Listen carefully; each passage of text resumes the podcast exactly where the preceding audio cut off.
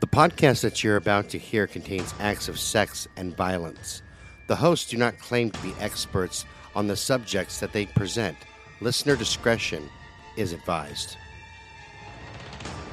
All right, boys and girls, and welcome back to Brutal Nation. I'm your host, Scott Alexander. Right across from me is the one, the only, currently enrolled in a hopefully soon to be successful breeding program for Sasquatches, Tammy, the hairy beast Underwood. Morning, Tam. Morning. Again, I cannot breathe. No matter how hard you try. But, anyways, Well, we've tried horses and elephants and donkeys. ew, disgusting fucker. Hey, I'm not the one sleeping with them. That's you. Anyways, now, um, oh, ow, my head itched. But anyways, we we left off with um, you know, everybody under the sun in West Memphis trying to um frame Damien for this murder, right? Frame, frame, frame. I He was framed. Richie Valens. So, um, now Jesse Misskelley was brought to the West Memphis Police Department for questioning on June 3rd, 1993. His interrogation lasted hours. They gave him a lie detector test, and before it was over, they secured the police secured a confession from him for his part in the murders of the three boys. They named Jason Baldwin and Damien Echols as his accomplices. Now, according to Jesse's defense attorney, Daniel Stidham, I know, right? Jesse claims that he and his friends were first approached by the police and offered a reward for information about the murders. Now, Jesse was later taken into West Memphis for questioning, despite the fact that they did not have a written waiver of his Miranda rights signed by his father, a legal requirement when police interview minors. Now, normally, this breach of a minor's constitutional rights would be sufficient to have subs- his subsequent confession quashed. I thought you had to be over 18 to be a minor. What? Yeah, like to mine for gold. Oh, you're so dumb. Silver. I was like, under 18, you moron. Wow, child labor laws have changed. oh, you mean a minor, not a minor. yeah, I said minor, not minor. Yeah, you mean a minor, not a minor. Gotcha. Yeah. Anyways, normally this breach of a minor's constitutional rights would be sufficient in getting his confession thrown out of court. But for some reason, in this case, Judge Burnett allowed it to be used. So in his confession, Jesse claimed that Jason Baldwin called him early on the morning of May 5th. And during the course of that conversation, Jason asked Jesse to accompany him and Damien to the Robin Hood Hills area. Now, initially, Jesse stated that he had gone to the Robin Hood area at 9 a.m. that day to an area near a creek where he met up with Damien and Jason. They were actually in the creek when the boys rode up on their bicycles. Now, Baldwin and Echols had called to the boys, who then came. And at this time, Baldwin and Echols began to severely beat the boys. Jesse, claiming to be merely an observer, stated that at least two of the boys were raped and forced to perform oral sex on Baldwin and Echols. While these events were occurring, James, Michael Moore, had attempted to escape, but Jesse had caught him and returned him to Baldwin and Echols. Now, Jesse stated that Baldwin had used the knife to cut the boys' faces in the penis area of Christopher Byers. Echols had used a large stick to hit one of the boys and to strangle one of them. After this attack, the boys' clothes were removed and they were tied up. Jesse then left the scene. He was sure that Christopher was already dead.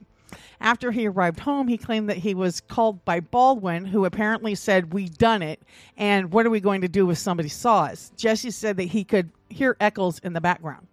Now, when asked whether he had been involved in a cult, Jesse said that he had been for about three months. He told police that they usually met in the woods where they engaged in orgies and initial rites, which included killing and eating dogs. He stated that at one of these meetings, he saw a photograph that Echols had taken of the three boys and claimed that Echols had been watching them. Now, Jesse uh, when asked to describe what Baldwin and Echols were wearing at the time of the murders, told police that Jason had been wearing blue jeans, black lace-up boots, and a T-shirt with a s- skull and some and the name of the band Metallica on it. And Damien was wearing black pants, boots, and a black T-shirt. Now, during the course of this first statement, Jesse changed the time that the murders occurred from 9 a.m. to 12 p.m. and explained that the three boys had skipped school. These times were again changed in another recorded statement taken two hours after the first one had concluded. In that statement, Jesse said that he, Baldwin, and Echols had arrived at the Robin Hood area between 5 and 6 p.m. But after prompting from one of the interviewing officers, he again changed the time between 7 and 8. So basically, the authorities were leading him on to change the time, you know, because they couldn't have killed the boys at 9 a.m. if they were seen at 5.30 Right. you know so you know and i i listened to some of the interview tapes and it was like uh was it was it light or dark are you sure it wasn't dark you know That's very leading. Yeah. yeah it's like you know asking that question it's it's like yeah the final time jesse gave it the final time he gave was that the teenagers had arrived at six and the victims arrived when it was nearly dark so, in the second statement, Jesse gave further details about the sexual molestation of the boys. He stated that he, the boys had been held by the head and ears and forced to perform oral sex on Jason and Damien. He named Stephen Branch and Chris Byers as the two victims who were raped. He stated that the boys had been tied with brown rope. A further contradiction in this story was added later when one of the interrogating officers testified that, according to his notes, Jesse claimed that Baldwin had called him the night before the murders and occurred had occurred and said that they planned to go get some boys and hurt them. Now, um, Dan Stidham was able to secure the expert testimonies of Richard, of Dr. Richard Ofshe and Warren Holmes. Dr. Ofshe, a Pulitzer Prize winning social psychologist and an expert on false and coerced confessions, believed after reading the confession, listening to the tape, and interviewing Jesse that Jesse's confession was a coerced, compliant, and false confession. The reasons given for this conclusion were many instances of coaching from the interrogating officers, especially in regard to the times of the events, and Jesse's identification of Chris as the boy who had been emasculated. The near, that nearly three hours of the interview were not recorded. That the interrogating officers had used intimidating methods during the interrogation, and that many areas of Jesse's confess, confession were not supported by any facts. Now, examples of incorrect information in his confession. Jesse stated that the victims and J- Jason Baldwin were not at school when in fact they were proven to have been in attendance that day. Now, Jesse also stated that the victims were bound with rope when in fact they were tied with their own shoelaces. Jesse stated that one boy was choked with a stick when the medical examiner's report stated that there's no evidence of any strangulation. Jesse stated that the boys were anally raped when in fact the medical examiner found no evidence of that. And Jesse described the murders as having been conducted at the scene where the bodies were found when in fact the medical examiner stated that there was no blood at the scene. So they couldn't have been committed there. Now, Dr. Ofshe was not permitted to state all of this, all of his opinion during the trial, as Judge Burnett had previously ruled that Jesse's confession had been voluntary, and Ofshe's testimony in this regard would directly contradict the court's ruling. Now, Burnett also stated that such a testimony would give an expert witness the power to determine whether the accused was guilty or innocent, which was solely in the jury's domain. Finally, the jury only heard that Ofshe had a lot of experience with coerced confessions, and it was possible for police to obtain a confession from someone who was in fact innocent. Anything more specific was not allowed. So basically, he was just allowed to go to the stand and say, Yeah, police can get a coerced confession, and that's it. That's fucked. I know, isn't that screwed? So Warren Holmes, an expert on in lie detection testing and interrogation, who uh, has studied and worked in this field for over 30 years, agreed to testify for the defense after he was approached by the attorney. Despite the knowledge that he would not be paid for his services and only his expenses would be reimbursed. Now, at a hearing prior to the trial, Judge Burnett ruled that Warren Holmes could not testify regarding the polygraph exam itself, as polygraph tests results are not admissible evidence. He would only allow Holmes to testify to his experience and qualifications and to give an analysis of the interview techniques used during Jesse's interrogation. So, when Holmes analyzed the polygraph test conducted by the police department on Jesse, he found that Jesse's responses to the questions relating to the murders indicated that Jesse was truthful in his answers and, in fact, did not have any knowledge of them. The West Memphis interrogating officer's statement to Jesse that he had in fact lied indicated that they had not conducted or interpreted the results of the test properly. The result of being informed that he was lying would have greatly contributed to Jesse's sense of helplessness in a situation, making him more likely to comply with the demand for confession by the authorities. I try to comply To what? when I'm being beaten by elves that live in my backyard in my field of fucks that says fallow. It's Oh, barren. So dumb. My lips are dry. Ha! No, that's impossible. Shut up. Girl, you ain't got no lips. I do too. You have a face gash. I have lips and they are dry. Why do you, you keep them in your closet or something? Because they ain't on your face. Anywho, according to Holmes, there are a number of indicators which will validate to the investigators that a suspect's confession is true. One, in a true confession, the suspect will often give the police information about the crime that the police do not already know. Number two, if a confession is true, the suspect gives information that fits with the real evidence. A true confession is usually given in a narrative form, including many incidental details about the situation surrounding the crime, which can be corroborated later. In a true confession, if the investigators make an incorrect suppo- supposition about the crime, the suspect will correct them. In a true confession, there's no need to correct the suspects for contradictions in their story. And in a true confession, there's no need for coaching or leading questions in order to elicit information. Now, Holmes believed that there were many instances in Jesse's confession where these criteria were not met. He was especially concerned that Jesse was wrong about the times and the type of ligatures used. Both of these factors should have meant a great deal to him. Nor did Jesse mention anything about his feelings at the time of the crimes or afterwards, or talk about the things that were said by himself, the other perpetrators, or the victims. But we've seen this time and time again. Right. We're, we're getting more and more crimes that we're doing that we see repetitive bad behavior from law enforcement. Oh, yeah. Even currently, like, okay, Oh, yeah. let's talk about Dennis Rader. Oh, yeah. We got that sheriff down there in Oklahoma who is trying his Oh, God. damnedest to pin a crime on Dennis that, number one, uh, while that was his fantasy to abduct someone from a laundromat, He wouldn't do it in broad daylight. he wouldn't do it in broad daylight, and he wasn't, you know, uh, he didn't do his, he just wants to close out cases, all this detective Oh, yeah. wants to do. You know, and Well, like they did in Atlanta. yeah, Atlanta was the same way. Let's Yeah. close, let's pin every murder on Wayne Williams. Yeah. Every single one of them. Yeah, every single one of them. Even though he was incarcerated at the time, we're going to pin that on him Well, and not yeah, not only that, but you know, evidence suggests that there was at least three different people killing. So. Yes, it's just this right here. Even to this day, I, I think it's a less of a problem today. But I think right. from the '60s all the way through, I would say the 2000s. Um, Yeah, You it know, was a, it- yeah, it was it- a major problem back in the 40s before truly- they had Miranda rights. And it's shit. truly a fucking epidemic. Yeah, You know, it's it's not the crime epidemic you got to worry about. It's the criminals that are working law enforcement who are, you know what? I can close out all these cases and look awesome. yeah. I'm losing my voice. We could only hope. Oh, I'm drink. I'm over here drinking. So fucking. There you go, What are you drinking? Jim, uh, honey Jim Beam. So I Oh. can coat my throat a little bit. Damn, it's only 9 a.m. Goddamn right. I'm gonna go to the fucking urgent care here in a little bit. In my pajamas. I, I believe you. But um, nobody wants to really address that this is a, an epidemic Right. of, of grand proportions within law enforcement. Either they do nothing.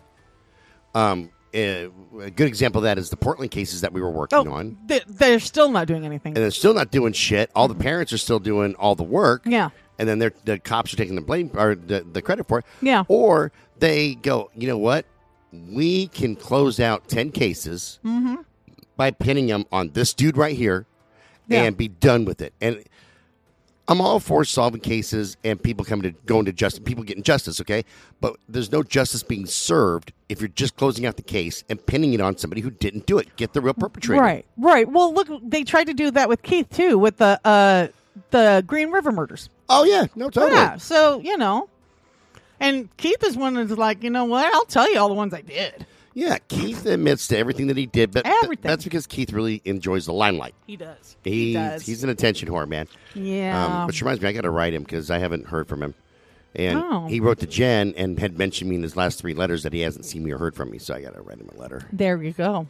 My buddy misses me. Yeah. Well, at least you got one friend out there.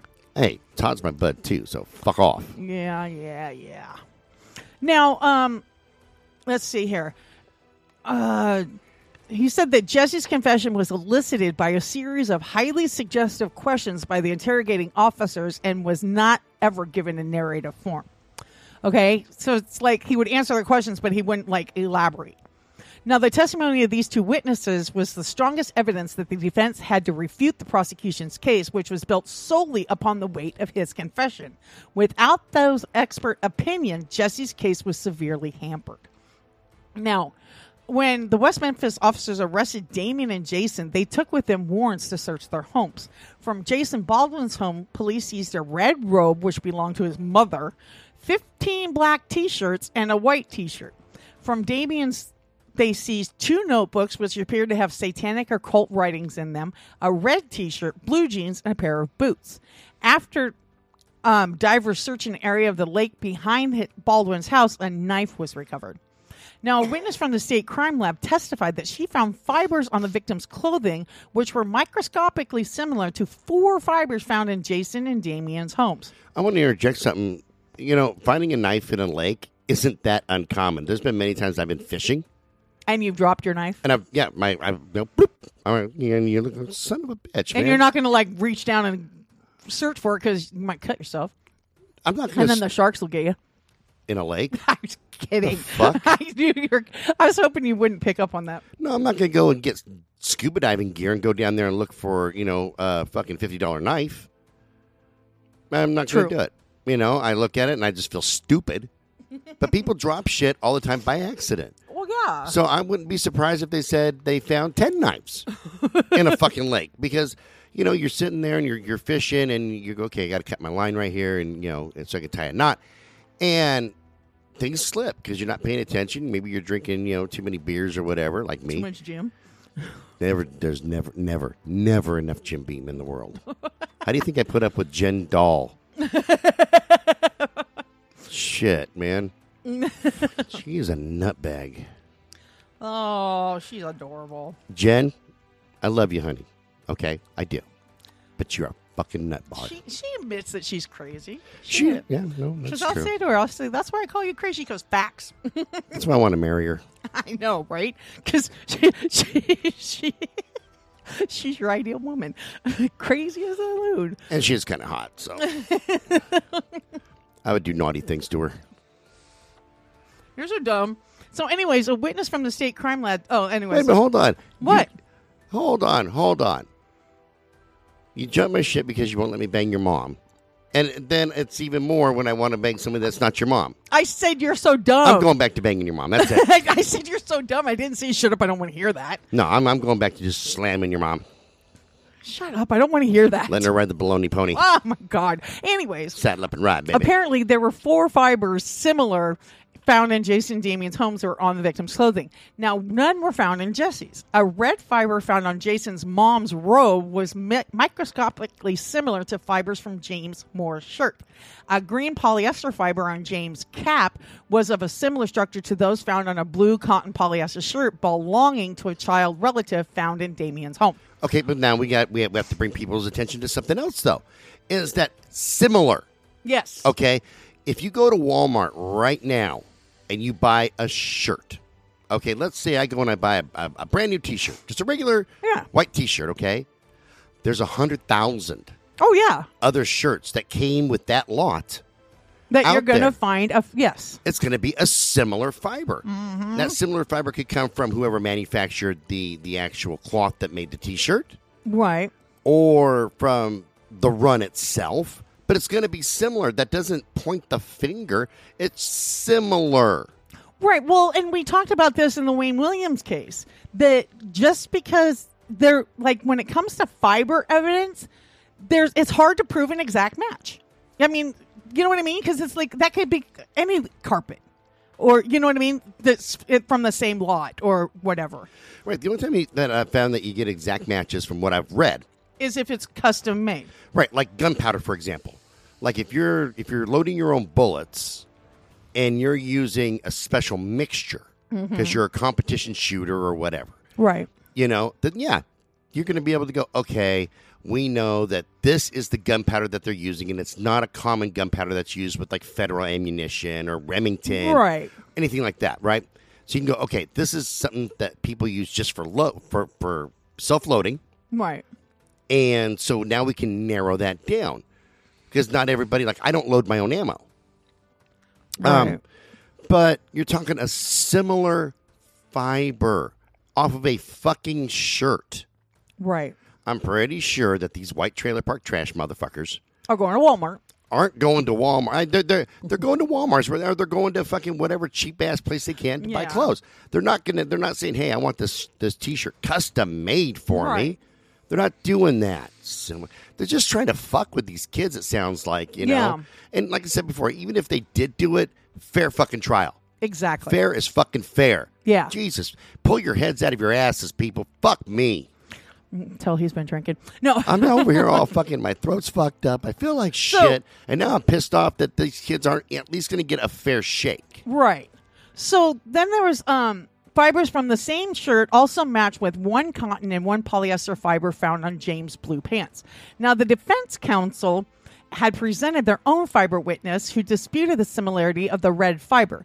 It was shown that these fibers could have been matched to any number of items available for purchase at a local department store Ta-da! right? Despite the fact that these fibers showed inconclusive results, they were still presented as evidence to tie Jason and J- Damien to the crime. Now, Jason's clothing was used in Jesse's trial to show that Jason owned clothing which was described by Jesse during his confession. Now, none of these articles of clothing could be definitively linked to the crime with fiber or blood. But and that that's another thing. If Yeah. you say somebody, well, he had a black shirt and blue jeans on. Yeah, that's your wardrobe. That's my entire wardrobe. Yes. It's mostly black and blue jeans. You know, it's mine. It's fucking. You can look at somebody. A random person in California is going to have that. A Yeah. random person in New York, in Georgia, in in, in North or South Carolina, uh, Louisiana, wherever, they're going to have something similar to that. Mm-hmm. And probably out of the same lot of material. If they're looking, hey, this is a Hanes shirt. yeah. You know, it's going to be the same lot of material or a, a similar fiber to it. We- Exactly. Fuck, exactly. man. I just Um, Now, fucking um, people. Jesus fucking. I'm. I'm. I'm I got. I know. I got to quit drinking. So Jesus their sole Christ. purpose seemed to be to confirm Jesse's claims and to highlight the boy's preference for wearing black clothes. Supposedly, which was supposedly an indication of satanic tendencies in teenagers back then. Now, Damien's books and writings were used as evidence of his delving into the occult, an important aspect of the prosecution's case in Jason and Damien's trial, as the only motive they could put forward was that the murders were satanic ritual killings, which we've talked about before, has been debunked. Very much debunked. Yes. And I was going to say, man, I wear black clothes all the time. Come after me, fuckwads. I Come on. know, right? I must be satanic. I must be sacrificing children and molesting them. You, you, you, you yeah, kind of are. No, I'm kidding. just, just pisses me off. Yeah, yeah. No. I believe in true justice, okay? Right. If somebody did it, by all means, fuck them out of their life. Fine. That's fine. right. But do it fairly. Get your evidence, your real evidence, Right. and don't fuck Don't with coerce a statement out of a kid who's a little slow to begin with. Yeah, no shit, man. You know? That's And- fucking. That's like that's go- go- going to somebody who has Down syndrome. Yeah. and fucking coerce, coercing them because they're gonna want to please you. You know, Yes. especially with being retarded. Retarded kids want to please. Yes. They really do. They do. you know, and so if And they don't see the gravity of what, you know, the lies they're telling. right. And now Yeah. you're dealing with this depressed kid who's tried to kill himself a few times. He has issues. Instead of trying to help with the issue, you're making another fucking issue. Right. You're not law enforcement out there uh, who's who, who was doing that. You're not law enforcement. You're nothing more than trailer park fucking trash yourself. Go to your goddamn trailer with your wife beater. Sit there and put a fucking gun in your mouth. Right. So the I'm over night- just- I'm- I'm I know. I can steaming. tell. I can tell. Because I think about shit like that happening to like my kids. Yeah. You know, uh, you know, Jake's not a teenager anymore. He's my youngest. Um, but still, you know, if you're sitting there beating a confession out of him, he's going to tell you what you want to hear. Yeah. Exactly. You know, and I think about that shit because I always try to put myself in their place as far as you know, like what would I do if it was my kids? And I bitch about Jake. I know that. Yeah. However, as much as I make fun of my son, he's just like me. I happen to really love my children Right. a lot. I just kind of wish they loved me a little less, but it's okay. Hmm. Well, fucking stalkers. But apparently, I'm a good father or something. I don't know. I think I'm a shit dad. But, uh, but yeah, I I can't imagine my child going through that shit. Right. It- well, I agree with you. I agree with you.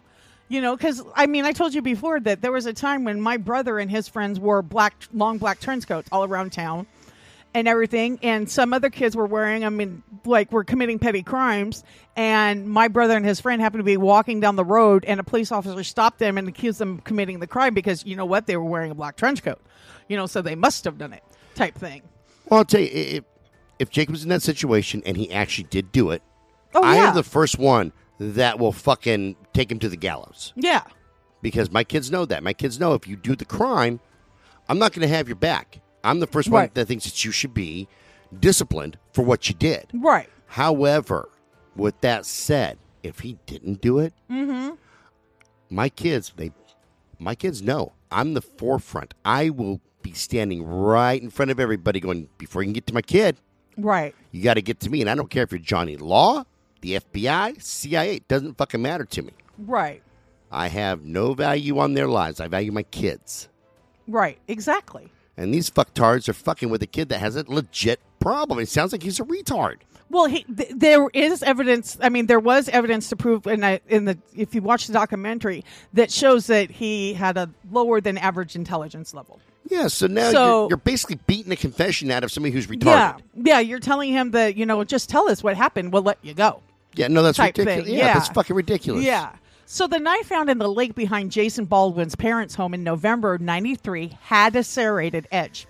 Now, Dr. Frank Peretti testified that some of the wound patterns on the three victims were consistent with and may have been caused by a serrated edge knife.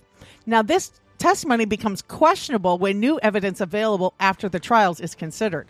So, apart from testimony of Damien's ex girlfriend, Deanna Holcomb, that Damien had once owned a knife similar to the one found in the lake, except for it had a compass on the handle, there was no substantive evidence that proved either Damien or Jason had owned the knife. Damien admitted that he had once owned a knife similar to the one submitted as evidence, but his had a compass attached and was of a different color. He claimed that he had sold his knife while he lived in Oregon in 92, which agreed with the time frame given by Holcomb. Now, on the night of Damien's arrest, a necklace he was wearing was taken in as evidence and sent away for testing as there appeared to be blood spots on it. The results of those tests were not available when other evidence had been presented at the trial, so the prosecution asked for continuance in order to obtain, in order to obtain the results. Now, the continuance was granted and the court reconvened two days later. The minute quantities of genetic material present for testing meant that only the blood types present could be determined. It was found that one spot was consistent with the blood type of Damien, and the second spot was consistent with the blood type shared by both Jason Baldwin and Stephen Branch. But that's also consistent with 11% of the world's population. So, because there was evidence to show that both Jason and Damien were known to wear this necklace on occasion, uh, Judge Burnett offered the state the opportunity to reopen the case presenting the new evidence. If they would agree to a severance for Jason Baldwin from the state's case against Damien Echols, as it was no longer legally acceptable for the defendants to be tried together. The reason for this was that the evidence could now be used by either party to implicate the other in what is called an antagonistic defense. The state chose not to present the evidence and proceeded to its closing arguments. This was probably because this new evidence was very weak, and a case against Jason standing on its own merits would be very risky. Now, with almost no evidence to link Jason, Damien, and Jesse to the murder scene or the victims, apart from Jesse's questionable confession, police continued to interrogate any acquaintances of the three teenagers they could find. Of all the people interviewed, none could testify to having seen Damien, Jason, and Jesse together at any time in the past. This hole was soon filled by Jerry Driver, who testified under oath that he had seen Damien, Jason, and Jesse walking together wearing long black robes and carrying staffs. Wait a minute. Did you just say that driver filled their hole? Jerry Driver filled the hole in there. Shut up. That's awesome. I didn't get that until just now, but whatever. So go on with oh. your whole filling. Okay, so during Took the trial, turn for the fucking porno. During the trial, this may have been convincing testimony for the jury, but in light of driver's own admission that he had often interrogated Damien for unsolved crimes in the area over the previous 12 months, its credibility is highly questionable. The fact that driver faced embezzlement charges in 1997 and resigned from the probation officer further diminished his credibility. What a credible stand-up guy, mm-hmm. Yeah. dude. Go fuck yourself. Yeah. To place Damien and Jason at the scene of the crime, police were able to find three witnesses Narlene, Narlene mm. Hollingsworth. That no, that you didn't make a mistake. That's her really. That's her name. Narlene. Yeah, because I had to make sure that it wasn't an M because I was like, wait, Oh my god, that's Yeah. fucking awesome. That is- Narlene Hollingsworth. my name's Narlene. I'm my own grandma. Jesus Christ, that's fucking awesome. Her, her and her son Anthony, who was a convicted sex offender, testified during Damien and Jason's trial that Narlene had been driving them to a friend's house on the night of May 5th and had seen Damien and his girlfriend Domini Tears walking near the Blue Beacon truck stop. Don't- Narlene, Narlene, Narlene. Please don't take him just 'cause you can. that chick definitely lives in a fucking trailer park. Okay, I will guarantee fucking you. I would bet hard earned money that she lives in a fucking trailer park. You would lay odds in Vegas on that oh, one. Oh shit, yeah. With like the siding falling off and a fucking deck made out of fucking pallets and and sitting there and yelling about, well, my food stamps don't get renewed until the first month. Woo! you ain't heard it from me because I ain't one to gossip. But I tell you what, my name's Narlene, and I tell you, Bubba Joe Eckert, Billy Ray, freaking sister fucker next door. He uh, he's gonna get himself a new truck. Well, used. It's a 1964, but new to him. That's what that fucking Narlene. I love that. I fuck. I'm I'm naming my next dog Narlene. I'm glad. I'm sure this woman's going to be glad to know you're to name a dog after her. I'm gonna name a dog after your white trash ass. Gnarly. I know. But, but think about it. If I have the dog at the dog park and I and yell, Narlene, it's the only Narlene that's going to be there. then she'll come bounding up, like, that's me. Make sure it's a basset. Oh, it has to, or a bloodhound. Oh yes, yes, the big yeah. old ears, yeah, be sad a big eyes. old fucking bloodhound. That way there it looks really hillbilly-ish. I'm going to put a wife beater on it. I'm going to put a wife beater on it that, that says, um, you know, she ain't just my sister, she's my wife. Don't make me pee. Um, Don't any- pee, Narlene. Narlene. Narlene. Narlene. Narlene. Please don't pee in your chair if you can. So, anyways, these two con- testified um, testify, sister. that they were that Darlene was driving her son to a friend's house on the night of May 5th and saw Damien and his girlfriend walking near the Blue Beacon truck stop at around 9:30. Now Damien had been wearing a dark colored shirt and his clothes were dirty. Damien had been wearing a pair of black pants with white floral applique patches. Well, with the Nar- way that hold on, with the way that they think his clothes were dirty, that makes him guilty I know. because his clothes were dirty. I know. Fucking- the the West Memphis cops at this point here, and maybe they've gotten better over the years. Right now, for the '80s or '90s, fucking West Memphis cops, you guys are fucking idiots. yeah, the early 90s. fucking Now, morons. according to Narlene's daughter Tabitha, Narlene. she had the exact same story her mother did, which kind of sounds rehearsed to me, but whatever. I was with Billy Ray, and I was trying to earn a few extra bucks because you know that's what you gotta do. Sometimes you gotta suck a little dick. Stop and that. uh, what? but it's okay. Billy Ray's my cousin, so you know the family that lays together stays together. oh my god, you're so horrible. he lives in the trailer right next to ours. It was love at first. You know, something just dawned on me. A little off subject here. Is you buy your dog like amazing dog food, but you buy your cat Friskies? yeah, I know. Poor Deanie. No, no th- th- there's a reason. Hold on, hold on. one second. I gotta get my assistant over here. Uh, beer tender. Honey Jim Beam, up to right here. Yep, that's what I need right next to my, my mouth. I'm going to the urgent care in a little bit. I'll be going, Anyways, I'll go there drunk. There's a reason because Deanie does well on the Friskies, okay. but Angel needs the Blue Buffalo because of the protein content, Right, and, and right, the right. oils and everything like that. Because you remember when we first got her, right? And Oh, she was yeah. all fucked up, like big patches missing, and she still stinks because that's the bloodhound in her. Uh, Yeah. I found out bloodhounds. Um, This they a coonhound. it is. It's just part of that that, that Oh. hound breed, but they um, they create an oil Oh, and they excrete an oil that is kind of bad smelling. yeah. That's why she needs a lot of maintenance. But have you noticed that her coat looks amazing Yeah, it is shiny. and that she has more energy? Because she she could barely put her paw on somebody's lap. Oh, yeah. Before and now when I come home, she rockets and jumps into my lap and got lots of energy. That's because uh, it's better food and better care for her. You're right. So Deanie can handle the the friskies, which is great. But um, I don't dare put her on something cheap and that's not filling Right. for for Angel because she needs special care. She's an older dog, and she needs all that love and attention and care. Like last night, and I'm gonna probably po- I'll post the pictures in in Citizens. Um, her and I watched a movie together called The Last Thanksgiving, which was a B-rated terrible movie. Terrible. I don't recommend it to anybody.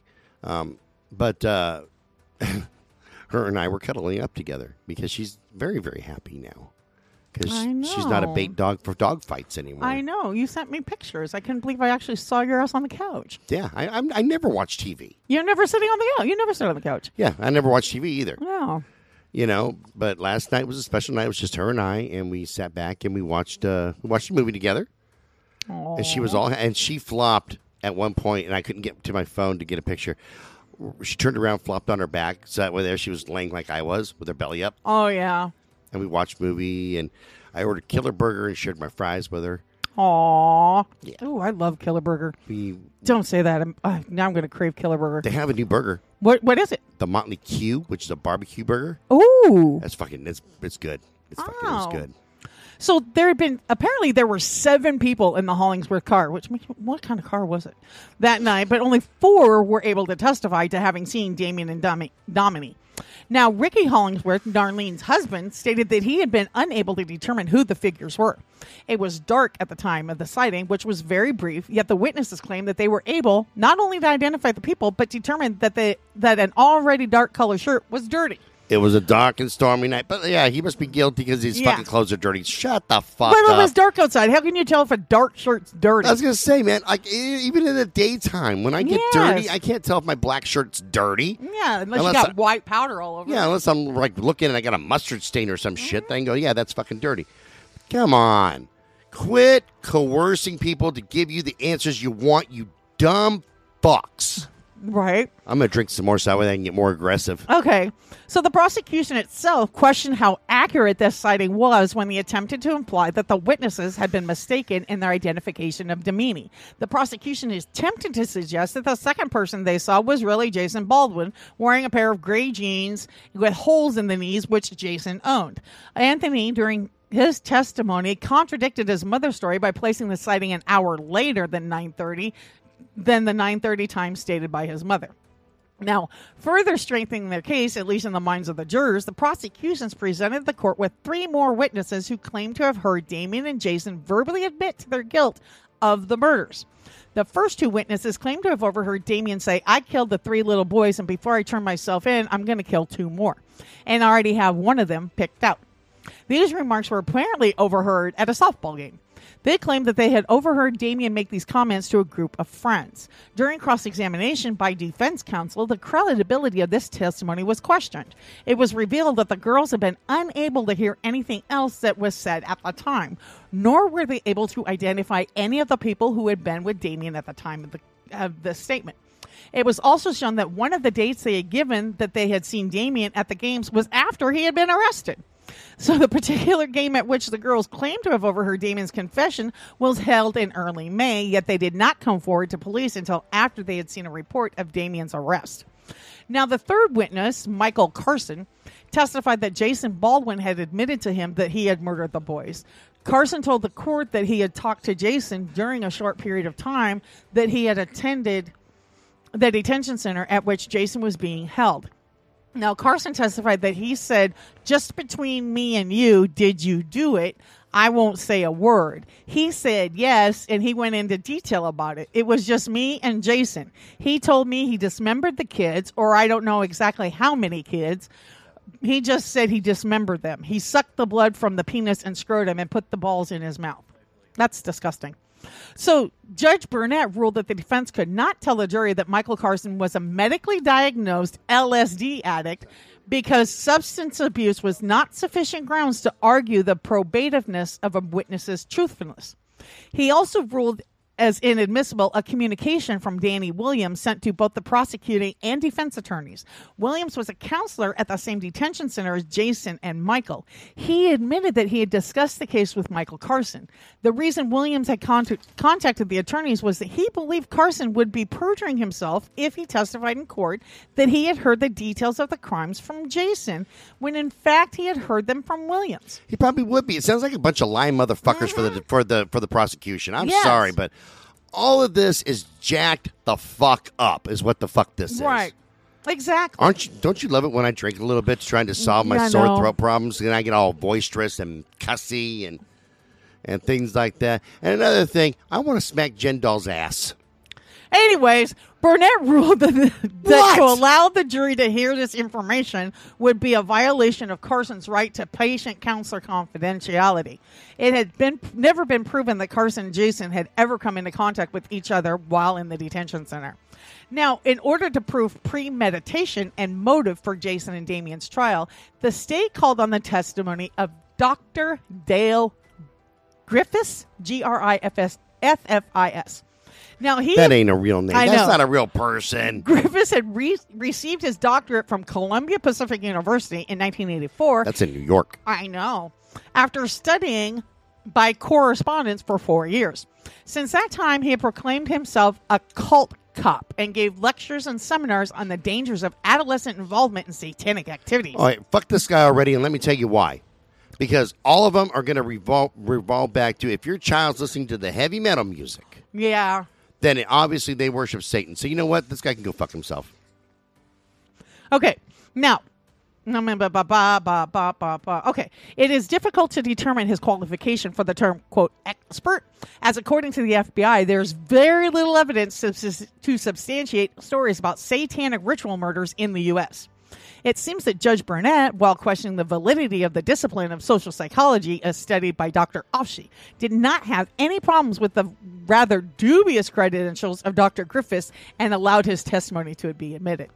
Now, the basis of Dr. Griffith's testimony was that the crime scene, quote, bore the trappings of occultism. And in his opinion, the most salient points in this crime which suggested to him that the murders were satanic in nature. Now, Okay, hold on. I got to there are interject 12, something else. there's 12, no, 11 points that he made that point to this, but go ahead. Occult is different than satanic. Right. Okay, occult is occult, satanic, is satanic.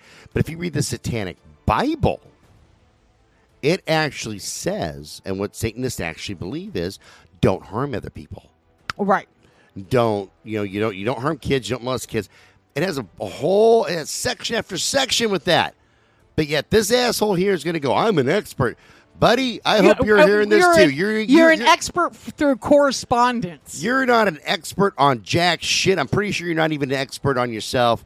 Sit the fuck down. Let the adults take care of this Right. shit. Now, now keep in mind that the murders occurred on May 5th and 6th, okay? May 5th or 6th, okay? You know that's when my son was born, right? Yes. Yeah. 2003, I know. May 6, 2003, I know. when I got my ba- my beautiful bouncing baby boy. Yes, and for one proud moment, I was I actually loved his. Mother. I was going to say you second. loved his mother. Yeah. for one proud because her relationship and mine weren't wasn't Yeah, based on love. you know? Exactly. It, it wasn't. But I saw my beautiful baby boy, and I still look at those pictures. By the way, I'm feeling all sentimental now. Uh, but because Jake tries to take great care of me, I've been sick, but he has tried to take such good care of me Oh, because he's my boy. Like, don't get me wrong, man. You've seen him and I lock horns, dude, I have seen you guys almost come to blows. but at the end of the day, and this is something for all you parents out there. At the end of the day, love your kids, man. Because while Jake and I have locked horns a few times, Because you're so much alike. Yeah, I mean, that's that's it right there. Yeah. You know, there's nothing in the world I wouldn't do for my kids, and there's nothing that he, in the world that he wouldn't do for me. I know. I know. So, anyways, these are the 11 points he made. Okay. Point number one that these murders were carried out on a date close to a pagan holiday and on a full moon. What pagan holiday is around May fifth, and sixth. There is none. I was going to say I don't Not that I know any of. of, I them. mean, maybe spring solstice, but I think that happens in fucking April. Yeah. So the young children were often sought for, s- and young children were number two is young children were often sought for sacrifice because they provided quote a better life force. No, they do not. no, that, that that's They a fact. suck the life right out of you. if you look at any religion, historically, adult virgins or near adult virgins did for like Aztecs, Mayans, Um, right. Or adult warriors. yeah, or warriors. Children have never really come into play. Yeah, that's true. Uh, I- I'm sure that there are one or two small religions out there that have done it, Right. but the majority, that's a that's a fucking no. Even Aleister Crowley, who wrote the Satanic Bible, didn't have children getting sacrificed in it, to my Right. knowledge. And I've read the Satanic Bible. I just can't remember anything about kids being killed in there. yeah.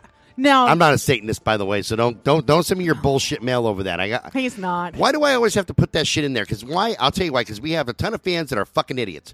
Um, I know I'm an asshole, and no, and here's what I mean by that. I say something like, "Hey, this was in the Satanic Bible." Oh my God, you worship Satan! I don't worship Satan. Nah, he doesn't worship anything. Yeah, I, I So- I worship music. That's So that's it. the third point is the number of victims reflected the significance of the number three in occultism. Now, the fourth point, the age of the victims reflected the significance of the number eight as a witch's number. Is it? No, I was going to say. but here's the thing. You want me? You want me to blow you, you, your mind? what? They're doing numerology, which is a witch's thing, which is a cult in their own fucking eyes, but they're doing numerology. So I guess it's okay if you're a Southern Baptist or a Pentecostal or whatever, Oh, yeah, or you have a degree, correspondence degree expert and you can do numerology to, to justify around- your. to yeah. justify that witches and the occult are using numerology. What Yeah. a fucking joke. Dude, sit your fucking fat ass down. Sit Now, down and shut the fuck up. Number five, sacrifices were often performed near water for a baptism type ritual or just to wash the blood away. Number six, the manner in which the victims were tied was significant, as being tied ankle to wrist exposed the genitalia. Now, number seven, the removal of Christopher Byers' testicles was significant, significant as they are removed in satanic rituals for the semen. Gross. no, no, they're not. now, number eight, the absence of blood at the scene was significant because cult members often store blood for future services, at which time they would drink or bathe in it. Now, number nine, the overkill quote or multiple cuts could reflect occult overtones.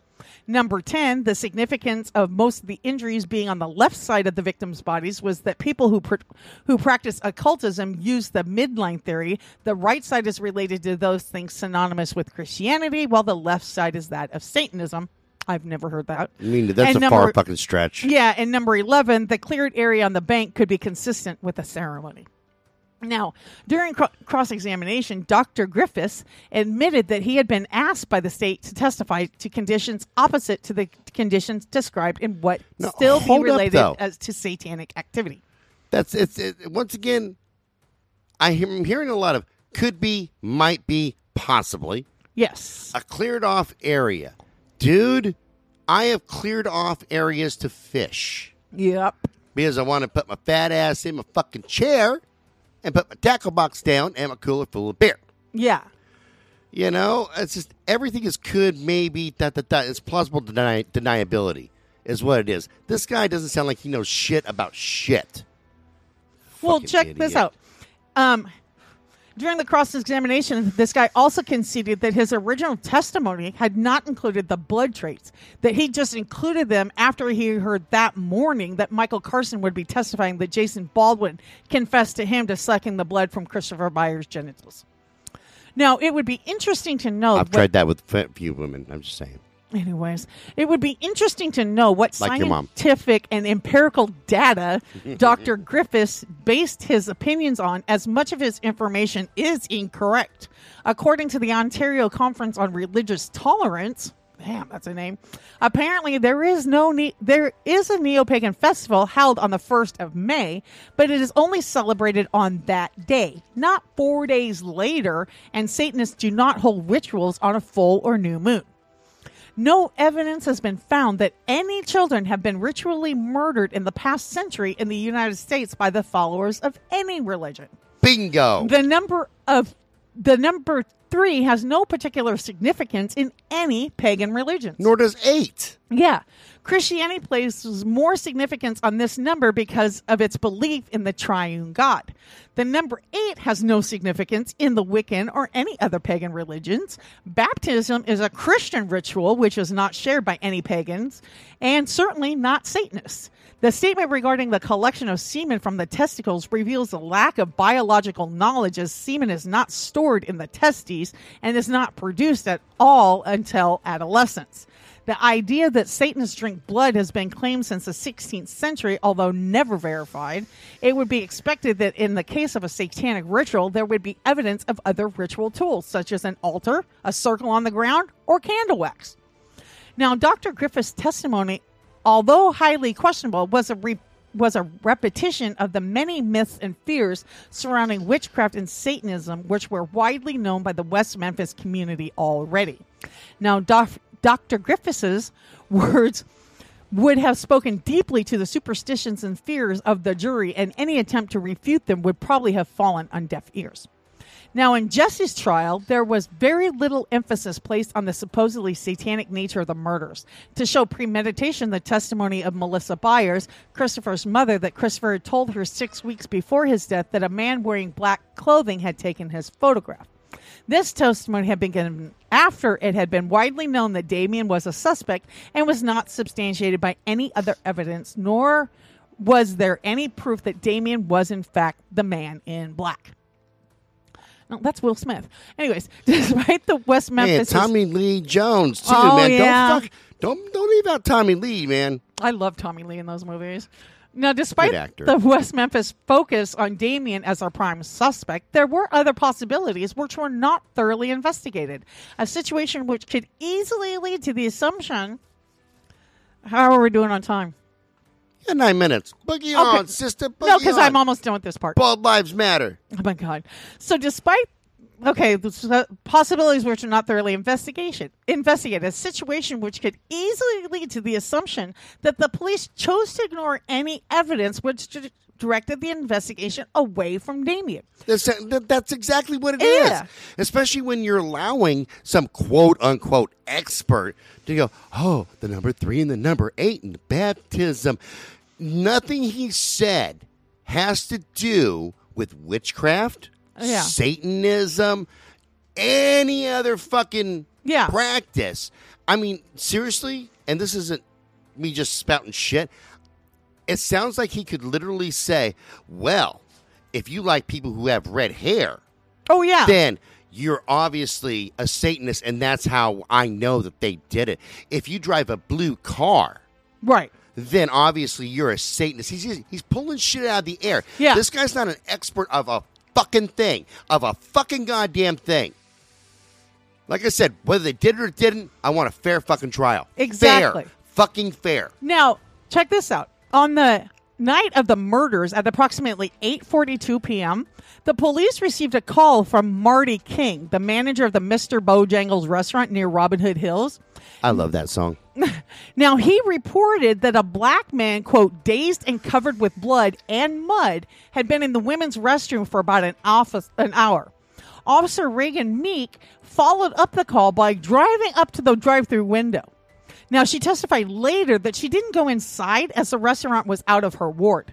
She also agreed that it had been near to the area where the boys were last seen. After the boys were found, police followed up on this report and took blood samples from the toilets. Oh my God. These samples, however, were mysteriously lost and no results have been known. This incident became much more significant when laboratory reports showed that two human hairs were found on the victim's clothing, one of which was, and this is the legal term, negroid in origin.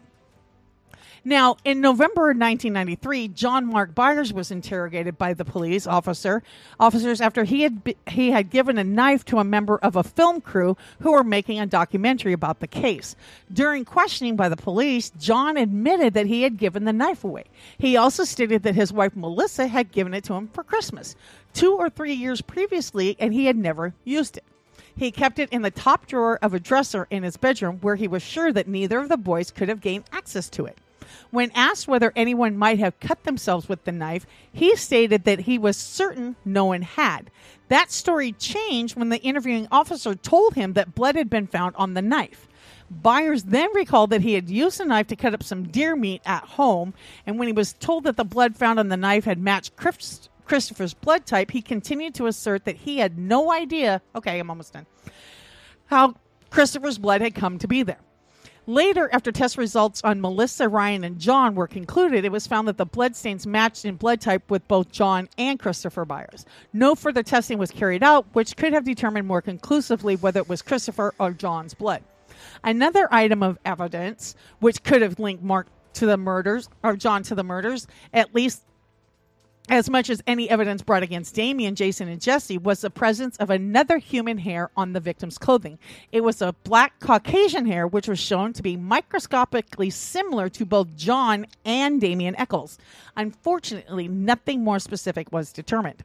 Now, during this interrogation, the interviewing officer asked Byers what medication he was on, to which he answered Xanax and Zoranol, which he stated were antidepressants. When he was asked whether he had any other medications, he told police no, yet he had stated at other times that he was taking Tegretol, which is the brand name of the drug car- carbamazepine. This is the same sus- substance which was found in non therapeutic qu- amounts in Christopher's blood after his death. Christopher had also been taking Tegretol according to his medical records, but Byers had stated that Chris had not taken his medication on the day that he went missing. So whether he took it that day or not, it'd still show up in his system. It would, yeah, Yeah. because a lot of uh, They have antidepressants half-lives. and things, Yeah. are are called cumulative. Right. So, like, I'm on Wellbutrin, and the Wellbutrin really didn't start helping until it had accumulated in my body over the course of five days plus. Right. And now, like, if I don't take it and the, the level that's in my blood gets low, I can take one or two and get it back up. But if I quit taking it for seven days, Yeah, you have to build it back up again. then you got to build it back up. yeah, that's the same with my lamotrigine. Yeah. Yeah, it's, it's it's with most, and, and Prozac works the same way. They're they're they're, they're cumulative drugs, and not just antidepressants though. There's other like Singulair. I take Singulair at night, and that's cumulative. Right. It- if you take one right now, it's not going to work if you don't have it in your system. However, if you take it over the course of a week, it's built up enough to where now it's starting to work. Right, because I know my Lamictal that if I don't take it for a week, I have to start over from the low dose and build myself back up again. Okay, I only have two paragraphs left. No, you don't have to even say okay. Just just ra- here's a new rule. Whenever you see my hand go up, just raise your hands so I know that you've seen it. Okay. Okay? Okay. Because nobody needs to know I'm giving you fucking time cues. You're always just like Yeah, you know what? It's nobody's not it's goddamn. rushing me. I feel rushed. So although Hurry there up. were many, I know. Although there were many items of evidence that could have pointed to John Byers as the murderer of the three boys, he was never considered by police as a suspect, nor was he ever thoroughly investigated. But we're still hearing similar. Yes. Almost. Yes. Could have been. exactly. There's nothing that says definitively, and yet these kids are getting the raw end of the deal, and these really are children. Right. They're fucking teenagers. Exactly. So it is interesting to note also that John Mark Byers was on very friendly terms with the investigating officers, and he was an informant, a drug informant for the police at the time of the murders. Ah, there So, you go. Could bias in favor of Byers and against Echols on the part of the investigating police have blinded them to any evidence which might have led the investigation away from Damien and towards John Byers?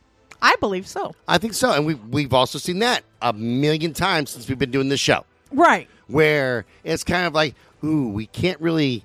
This guy's worth too much as far as the information he's giving, as opposed to saying, "Hey, we think this motherfucker did." it." Oh my gosh! And he was he was horrible in the first documentary.